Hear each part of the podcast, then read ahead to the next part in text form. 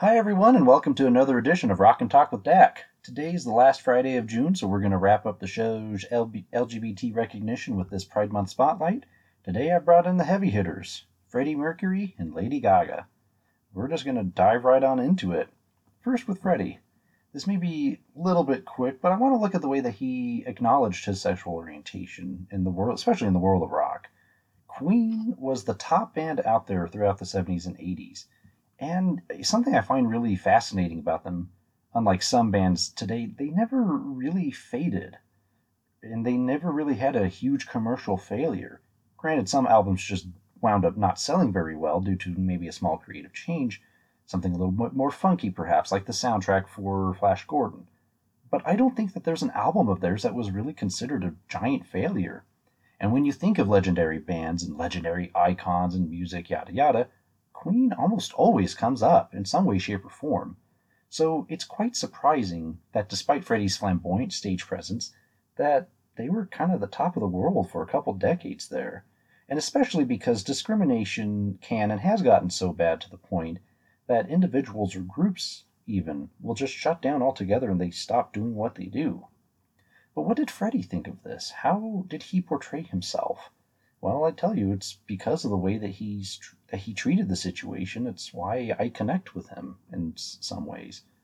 Freddie, in my mind, was always about the music. The art came first. Tabloids and gossip be damned. There are several interviews where it seems like Freddie is being coy and avoiding answering the question. But I don't think that's the case. I think for him, his stage persona was enough to show the world his true self. He was a bit campy. Not in the same vein as, say, Elton John. I think Elton wore that pride right on his sleeve, way more than Freddie. But it was enough of an acknowledgement that Freddie didn't feel the need to explain himself. His entire outlook on being gay to me was a bit like, yeah, you know what? This is me, and that's all there is to it. I imagine in classic British slang, he would say something like "good day" and "piss off." I mean, he just he didn't analyze. He there was no need for him to analyze, and there was no need for him to justify it. And in case that wasn't enough, he didn't ally himself with any sort of organization, be it political or directly LGBT related. And to me, that's actually quite admirable.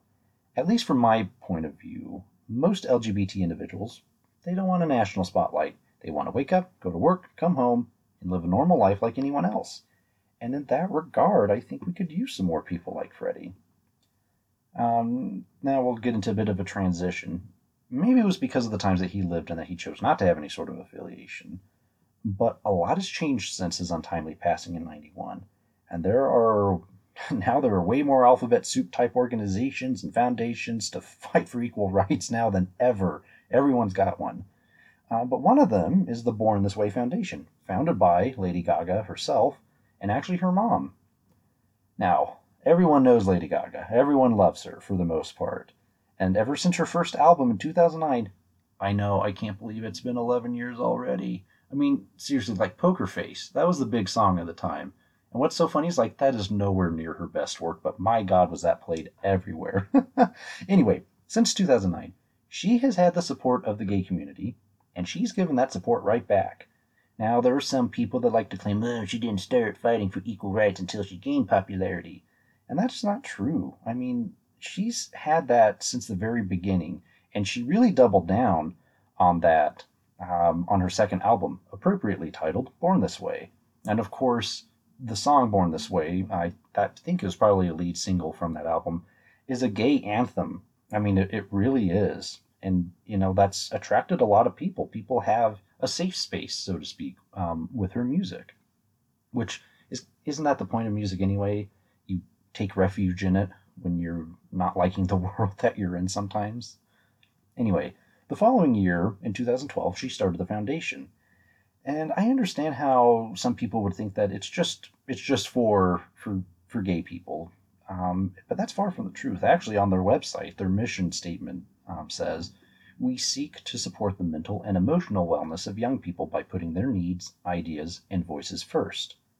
The foundation is actually all about mental health.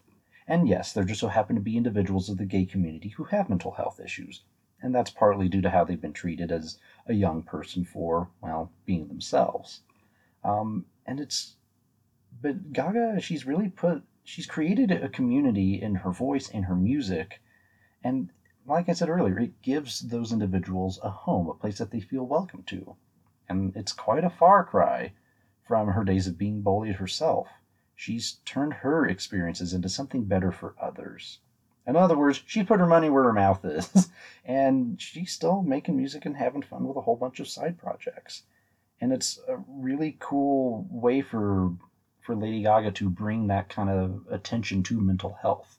I think mental health, for whatever reason, it's been a bit taboo for a while, and Lady Gaga's been able to bring that to the forefront, especially for young individuals who feel like they don't have a, a space for them to talk about things and she's she's made that a national conversation, or at least helped put it on the national conversation front, I suppose. Um, but yeah, so she's still doing stuff today. Um, Chromatica just came out too. Um, but speaking of music and music projects, I'm not one to speculate. This is the last thing I'm going to say for the day. I'm not one to speculate. I don't like really talking about what could have been. But there's kind of a reason why I put Freddie and Lady Gaga together because I want to put this image into your head. Can you imagine if Freddie Mercury was still alive today and did a collaboration with Lady Gaga? Mind blown. At least for me, anyway. And I thought of this recently, and I was just like, why have I never thought of that before?